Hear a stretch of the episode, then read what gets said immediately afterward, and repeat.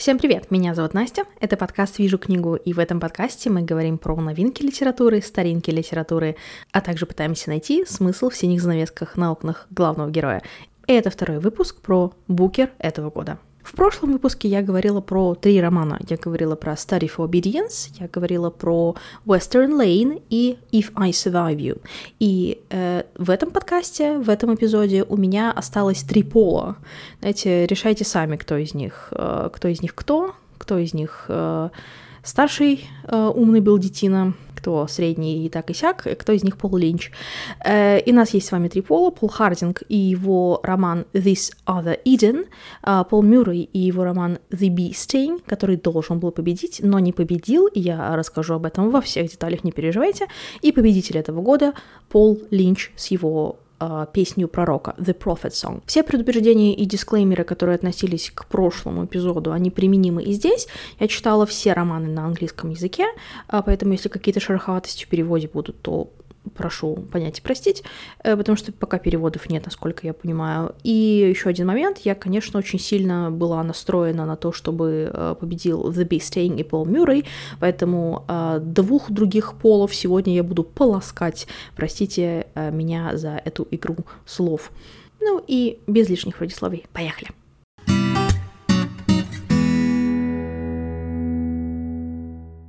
И первый роман, с которого мы начнем, это This Other Eden Пола Хардинга.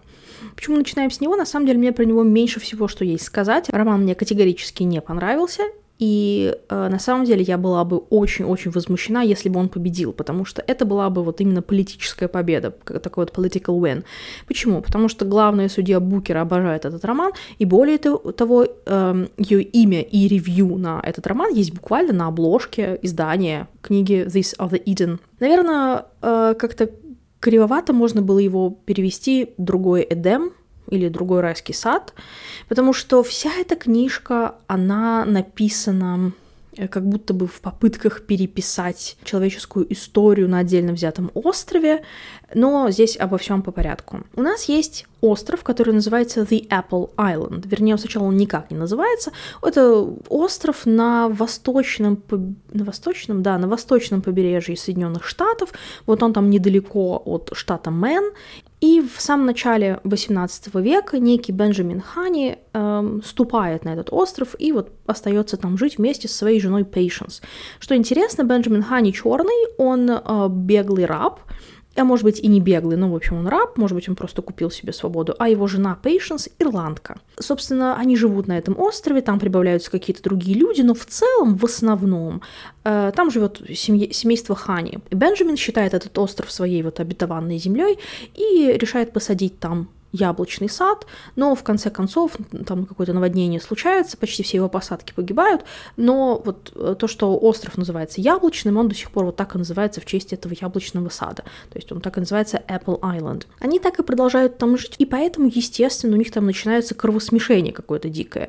Когда Мэтью Даймонд э, высаживается на этот остров, он туда как миссионер приезжает, он, конечно, в шоке и он пишет даже кому-то письмо, говоря, что он находит отвратительным то, какие они абсолютно мерзкие, необразованные, явно вот эти вот плоды инцестуальной кровосмесительной связи, потому что там очень странные дети действительно обитают. Там есть одна девочка, которая зовут Рэббит Ларк, и она не ест нормальную еду, она жрет червячков. То есть она находит их, откапывает и жрет. Это во всех подробностях там написано. Эм, там есть также какой-то очень странный чувак, которого зовут Zachary Hands to God Proverbs. Я даже не знаю, как это перевести. В общем, это какая-то, ну, в общем, зовут Закари.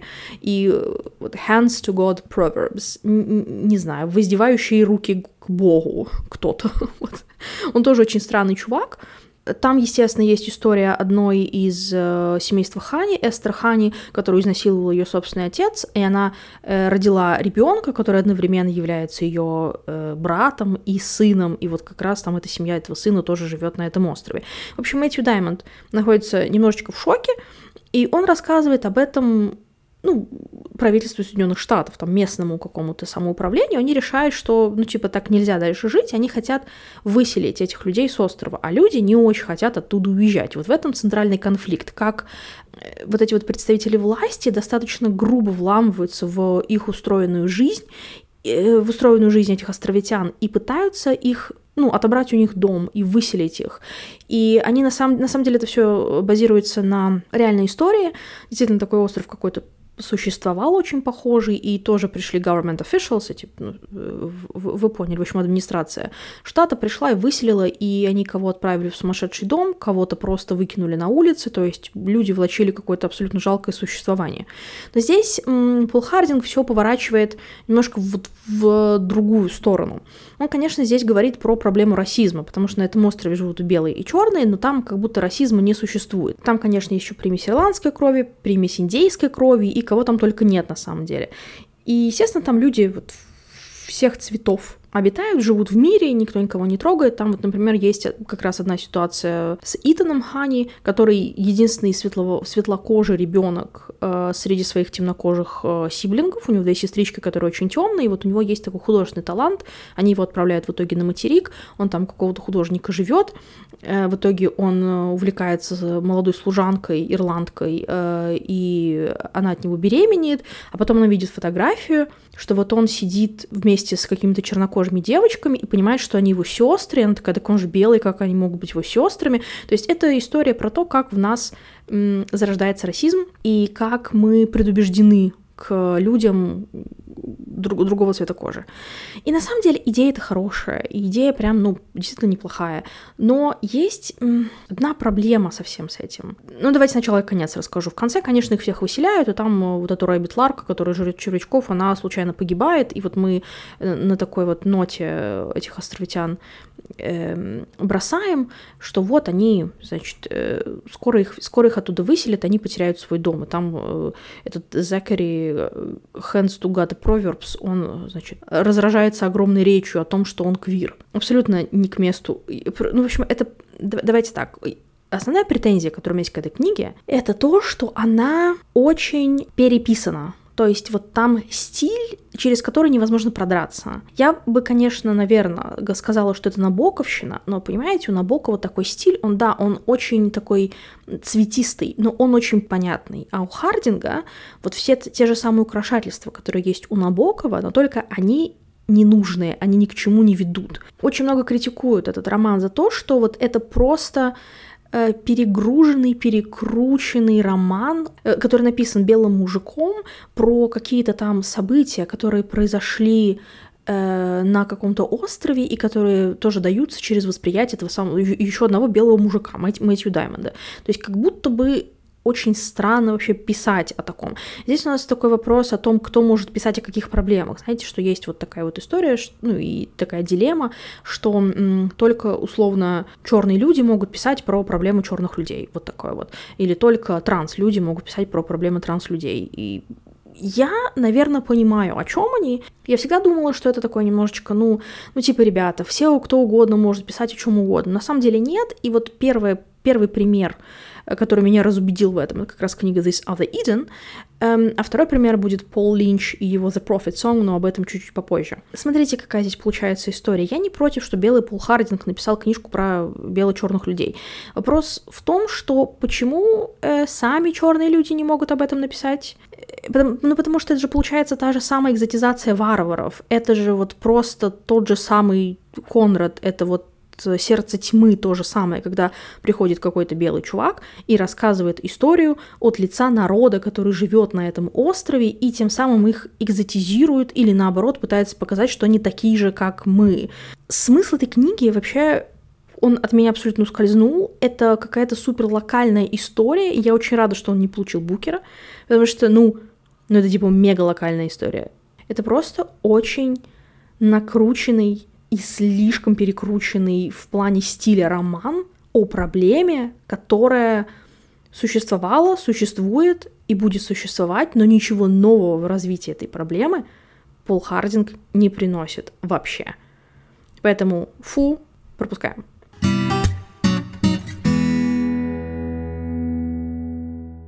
Следующий роман, о котором я хочу просто кричать со всех окрестных крыш, это роман The Bee Sting а, Пола Мюррея. Его можно перевести разными способами. Его можно перевести как «жало пчелы», или укус пчелы. Я очень, я даже погуглила, потому что мне казалось, вот, вот пчелы жалят, собачки кусают. Значит, если вот от слова кусать есть отглагольное существительное укус, то, наверное, от слова ужалить тоже должен быть вот, вот какое-то какое отглагольное существительное должно быть. Но нет, это укус пчелы. Очень странно звучит, до сих пор странно. Это потрясающий роман, и он, он большой, он типа около 700 страниц, но он абсолютно потрясающий. У нас в центре есть семья, которая состоит из четырех человек. У нас есть папа, который зовут Дики, а, мама, которая зовут Эмельда, и двое детей. Старшая Кэс, которая скоро поедет в колледж, э, и младший ребенок Пиджей, которому типа 12-13 лет. Все это дело происходит в Ирландии. Почему это абсолютно прекрасная история и почему роман называется The Bee Stain? Как-то раз Кэс удивляется, почему у них дома нет фотографий со свадьбы родителей. И кто-то рассказывает ей историю, подружка рассказывает ей историю, что оказывается, вот Эмельду, ее маму, ужалила пчела в день свадьбы, и поэтому она не, не снимала вуаль в итоге. И вот так и проходила, собственно, всю свадьбу. Потом мы, конечно, узнаем, что это абсолютно неправильная, неправдоподобная и фальшивая версия, а что на самом деле случилось, как раз нам предстоит э, выяснить.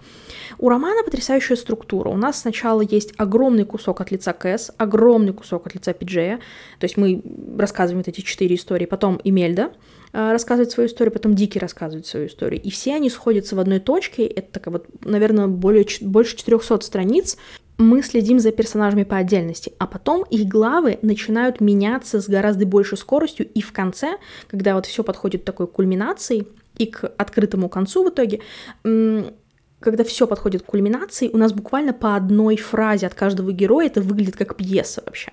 Это абсолютно потрясающий роман. Пожалуйста, если вы читаете по-английски, если это будет одна книга, которую вы прочитаете в следующем году, наверное, уже в следующем, пожалуйста, читайте ее. Это восхитительный роман. Значит, почему? А, там есть несколько очень крутых идей. Первая идея идея о том, что семья — это незнакомцы под одной крышей, что мы никогда не знаем, что было до нас, мы, как дети, никогда не знаем, что было до нас у наших родителей, супруги сами не знают, что было в жизни другого супруга до того, как они например, встретились. А есть еще идея о том, что мы похожи на наших родителей. Там есть очень классные параллельные такие вещи. Я не буду вам пересказывать все, потому что это тогда займет весь подкаст. Не то, чтобы я против, но я думаю, что если какое-то издательство это переведет, я сделаю разбор этого романа, потому что я очень хочу это сделать. Там, конечно, есть еще очень интересная тема о том, что мы никогда не обгоним мертвых. У нас там есть э, брат Дики, Фрэнк, который умер, из-за которого Эмельда должна была выйти замуж. И все из-за того, что Фрэнк умер, Фрэнк не был очень хорошим человеком на самом деле. Но из-за того, что он умер, он автоматически лучше, чем Дики. И ничего, что сделает Дики, никогда не сравнится с тем, что сделает Фрэнк просто потому, что он уже умер.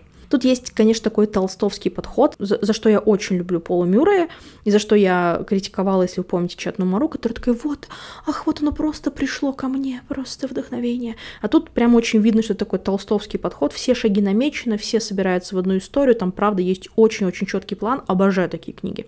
Самая главная здесь идея в том, что наши маленькие решения создают практически эффект бабочки. Все начинается с того, что Кэс показывает э, ее знакомому мужику одно убежище, которое есть в лесу. В этом убежище практически э, заканчивается потом роман, и это убежище имеет очень-очень важное значение для всего хода романа. Э, часть Эмельды, кстати, написана без пунктуации, потому что это то, как она думает, но читать это довольно легко, то есть там есть заглавные буквы, но просто пунктуации никакой нет. И самое классное, еще, еще одна тема, которая есть здесь в, этом, в этой книге, это тема климатических изменений, и это то, что вы не так часто видите. И вот эта тема, она не то, что там ради повестки, если честно, то есть она там как-то органически очень вплетается в повествование, и за этим тоже действительно очень-очень интересно наблюдать. Сам Пол Мюррей говорит, что он, конечно, хотел написать э, еще больше книжку, но потом э, его редактор отправил э, ему сообщение типа «Чувак, давай-ка сокращай», и он сказал, что на самом деле это иллюзия, что большие книжки сложно читать. Если книжка достаточно захватывающая, тогда ну, вам пофиг, сколько страниц, и вы просто их не считаете. Я абсолютно согласна с этим, потому что, например, тот же самый This Other Eden, 200 страниц, это были самые длинные 200 страниц в моей жизни, я вам клянусь. А эти 600, там почти 700, я просто проглотила, как я не знаю что, я не могла оторваться от этой книги. И здесь, эм, давайте я вам проспойлерю конец. У нас книжка начинается с того, что нам говорят, что в соседнем городе отец убил свою семью, а потом застрелился.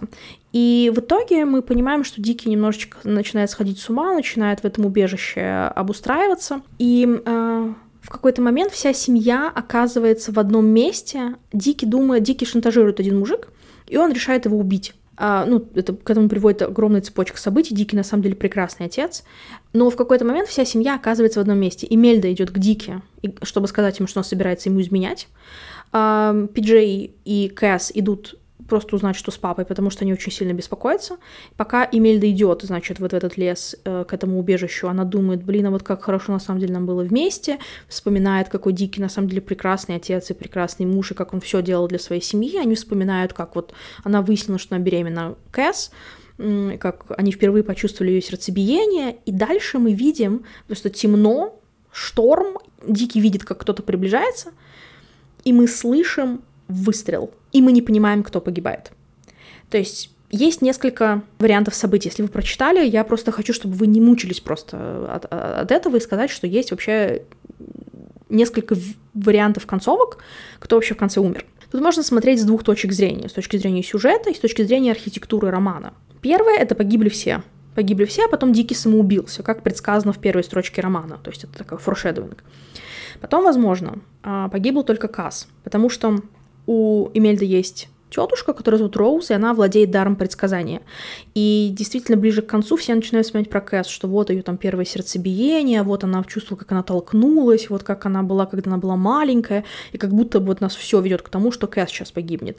Плюс Пиджей спрашивал несколько, за несколько сцен до этого, у друга своего отца, что будет, если случайно застрелить красную белку, и ему друг его отца сказал, что так не бывает, а, потому что здесь не водятся красные белки. А красные белки и серые белки — это очень важная составляющая этого романа, потому что в детстве Дики играл в охотника со своими детьми, и Кас была красной белкой, а Пиджей был типа серой белкой. И вот Дики за ними якобы охотился. А есть вариант, что умер только Пиджей, потому что как раз серая белка он — и ну, серых белок они там отстреливают. Там вот эта климатическая история тоже играет. Э, есть вариант, что погибли и Кас, и Пиджей, потому что Роуз, она уже там в конце сходит с ума, вот эта тетушка с предсказаниями, и последнее, что слышит от нее Эмельда, это бедные белки, бедные белки. То есть здесь, э, возможно, умерли дети. Или умерла Эмельда, потому что ее брат видит зловещее предсказание. Он видит черную собаку, и думает, что это символизирует то, что Роуз скоро умрет. На самом деле, может быть, это эм, Имельда скоро умрет. Если мы смотрим на это с точки зрения архитектуры романа, может быть, никто не умер. Потому что эта часть, как я уже сказала, написана как пьеса. И последняя сцена, которую мы видим, прежде чем эта пьеса начинается, это то, что Касс э, она отрубается в автобусе. То есть они едут вот домой с пиджеем, и она просто засыпает. А Касс учится на литературном факультете, она вообще-то пишет стихи вообще-то, но никто не мешает ей, например, написать пьесу. И может быть вот этот момент, это просто на самом деле все происходит в воображении Кэс, которая набрасывает пьесу. Я такую, кстати, версию еще нигде не видела, так что это вот чисто, чисто моя версия I was there first. И есть еще одна версия, что никто не умер. Почему? Потому что Мюррей эм, нас обманывает на протяжении вот всего вообще романа. У нас каждая часть каждого героя заканчивается каким-то каким-то клиффхенгером эм, как будто бы персонаж попадает в какую-то абсолютно дикую ситуацию, катастрофическую, но потом, через время, когда мы снова возвращаемся к этому персонажу, мы видим, что вообще-то все разрешилось нормально, что все хорошо, и вот этот клиффхенгер, который нам казался абсолютно трагическим, на самом деле там все было нормально. И вот э, Мюррей постоянно заставляет нас чувствовать, как будто вот-вот-вот что-то случится, а ничего не происходит. Поэтому тут тоже может быть так, ведь даже название книги — это ловушка, это ложь. То есть, может быть, ничего этого и не было. В общем, мой вывод такой. Обожаю постмодерн. Пожалуйста, читайте. Очень хочу это с кем-то еще обсудить. Потому что я понимаю, что 600 страниц — это, конечно, коммитмент, но вы правда не пожалеете. Это очень-очень хороший семейный роман.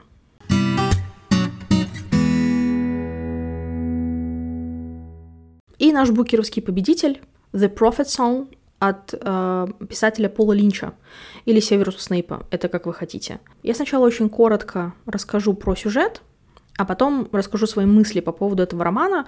А, на самом деле, несмотря на то, что я очень много шучу про то, как мне не нравится этот роман, он, ну, не ужасный на самом деле. Но об этом попозже чуть-чуть. Значит, что, происходит? У нас есть э, семья, и главная героиня э, это мать четверых детей, которая зовут Айлиш. Они все живут в Ирландии. Тут в Ирландии вдруг начинается какая-то непонятная штука, что правительство вдруг дает какие-то э, чрезвычайные полномочия полиции, запускает свой какой-то локальный вариант КГБ. И муж Айлиш Ларри, он председатель профсоюза учителей. Он выходит на мирную демонстрацию, его арестовывают, она не знает, что с ним и как с ним. И вот дальше страна погружается в хаос, старший сын их уходит, э, чтобы воевать на стороне сопротивления – Алиш не знает, что с ним. У нее есть отец, который страдает явно деменцией уже начинающейся. Она не может заставить его куда-то переехать, переехать к ним. Ее сестра живет в Канаде, она предлагает ей выбраться, но Алиш говорит, нет-нет-нет, скоро все рассосется. Потом выясняется, что ничего не рассосется, но выехать уже нельзя, и нужно только как-то нелегально очень это делать. Потом один из ее детей, он куда-то уезжает, она находит его раненым, отвозит его в госпиталь, а на следующий день она приходит его проведать, оказалось, что они уже в какой-то другой госпиталь его перевезли без ее ведома, а ребенку 13 лет. А потом оказывается, что его пытало правительство, и она только вот ей разрешено только тело из морга забрать. И в итоге она с грудным ребенком и с оставшейся дочерью, они пересекают границу, и там вот вся вот эта история про то, как все сидят на сумках, про то, как все рыдают, про то, что постоянно все берут взятки, и вот эта вот вся, вся штука. И последнее, что мы видим, это то, что они загружаются на какой-то то ли на паром, то ли на лодку, и, видимо, вот куда-то плывут. Ну, наверное, в Англию они плывут. И на этом роман заканчивается. Этот роман очень сильно хвалили, потому что, ну, как, говор... как говорили критики, он ощущается так, как ощущалась бы паническая атака. И роман, на самом деле, он не отвратительный, опять же, несмотря на все мои шутки. И очень часто кто говорит, что вот это прям книга 2023 года. Если Пол Мюррей это такая универсальная книга, типа лучшая книга, там, не знаю, э, десятилетия, да, она прям отличная, просто такой all-time favorite, может быть, то Пол Линч написал вот очень актуальную книгу для 23 года. У меня есть что сказать по этому поводу. Давайте по порядку. Во-первых, э, про стиль немножечко. Это роман без параграфов. Мне на самом деле уже это надоело, потому что там все друг друга зовут по именам, чтобы этот абзац поделить. Ну, то есть там буквально у нас идет разговор между мужем и женой, и он ее называет ее Алиш, а она называет его Ларри в каждом предложении, просто чтобы отделить одну э, реплику от другой. Ну, насколько это естественно для нашей речи? Ну, не насколько примерно. Все, конечно, ржут с того, что это Эмма Тинейджер, он Wattpad, э, что автор, значит, он ну, как бы Снейп или косплеит Кайла Рена, и поэтому пишет что-то такое очень в стиле Эмма. Э, я посчитала, сколько раз используют слово dark. Э, 150. Слово отец, к слову, там используется 120 раз. Ну вот просто, чтобы вы здесь понимали. На самом деле раздражающими кажутся две трети романа. Я сейчас тоже немножко расскажу, почему.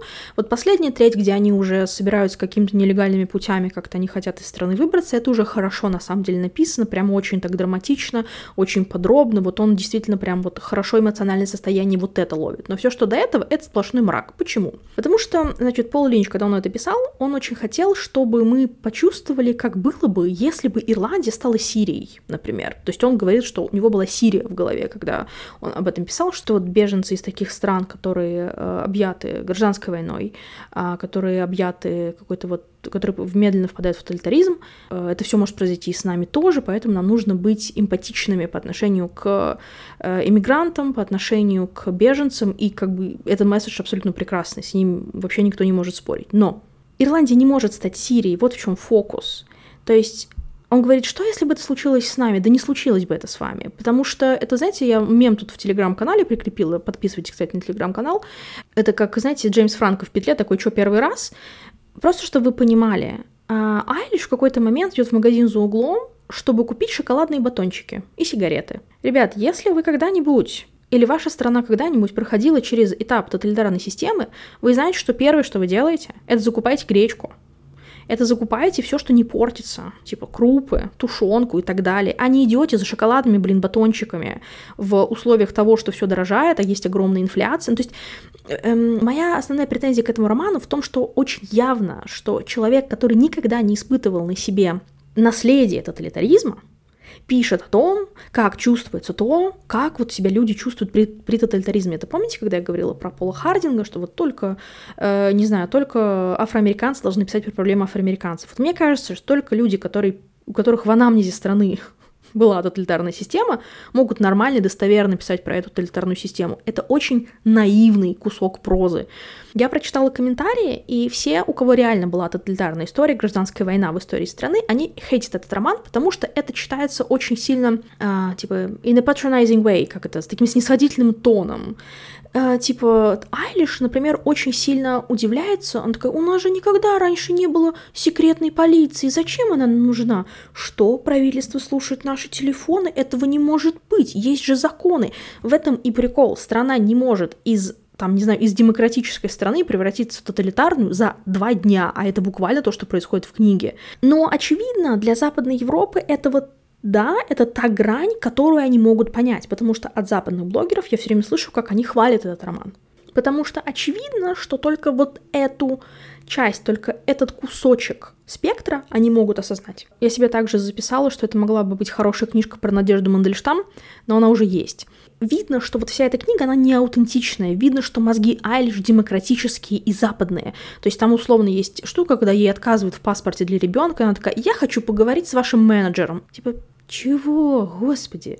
Этот роман стоит на плечах э, 1984 романа Оруэлловского и на романе Маргарет Этвуд рассказ «Служанки», который, кстати, тоже получал Букера. Но ничего нового он в роман не привносит, хотя технически, если мы уж будем прям очень придираться, мы продолжаем традицию прошлого года и великолепного романа uh, «Seven Moons of Мали Алмейда». Это там, «Семь дней Мали Алмейды». Мне кажется, кстати, что вы недавно перевели. Но там было верибельно, там было правдиво, потому что там рассказывалось про гражданскую войну на Шри-Ланке. Там это было правдиво, потому что это описывалось как очень обыденное и вместе с тем абсурдное состояние дел, когда гражданская война становится вашей реальностью просто, и показан вот абсурд этой реальности. А тут, знаете, такие, о боже, да не может быть, и, но ты можешь понять, что так не бывает, только если ты через это прошел. Вот как бы вот, вот такая вот у меня здесь претензия. И самое смешное, что Линч-то пишет по чек-листу, он пишет правильные вещи. Вот пропадают люди, вот запрещают демонстрации, никогда не, не знаешь, что с кем происходит, и кому можно верить, и кому нельзя. Вот там дефицит в магазинах. Но это происходит так внезапно и так из ниоткуда, что ты просто этому не веришь. Это на самом деле очень сильная проблема. Мы должны понимать, какая идея лежит в центре этого ирландского тоталитаризма чтобы понять, почему вообще люди могут быть на стороне правительства. Ну, как бы, потому что такие люди там тоже изображены. Но, очевидно, это, видимо, вот единственная вещь, которую на Западе они там могут понять. Этот роман, которому я абсолютно не верила, и еще раз повторяю, только последняя треть там хорошая, а лишь когда она там подкупает кого-то, чтобы выбраться в Англию, ну, если мы, давайте будем откровенны, граница Ирландии и Англии, она настолько дырчатая, что я уверен, что если бы вдруг такая ситуация приключилась, они бы все просто, просто все выехали оттуда и все. То есть там никаких проблем с этим не могло быть. Она там вся эта граница исхожена-перехожена, там есть 38 выходов вообще, как это может произойти.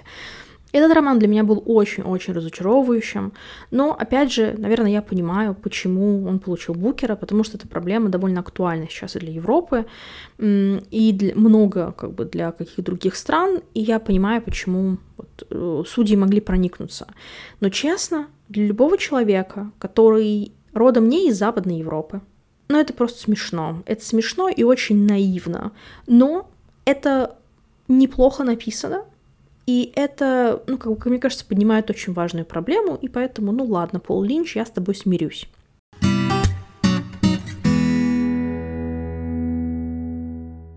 Мы поговорили сегодня с вами про оставшиеся три а, романа из шорт-листа Букера. Мы поговорили про This Other Eden Пола Хардинга, The Beasting Пола Мюррея и про победителя Букеровской премии этого года uh, The Prophet Song Пола Линча. Я очень надеюсь, что вам понравился мой разбор. Если да, поддержите, пожалуйста, меня лайком в телеграм-канале э, или посоветуйте этот подкаст своим друзьям. Мы услышимся с вами уже очень-очень скоро. До новых встреч. Всем пока-пока.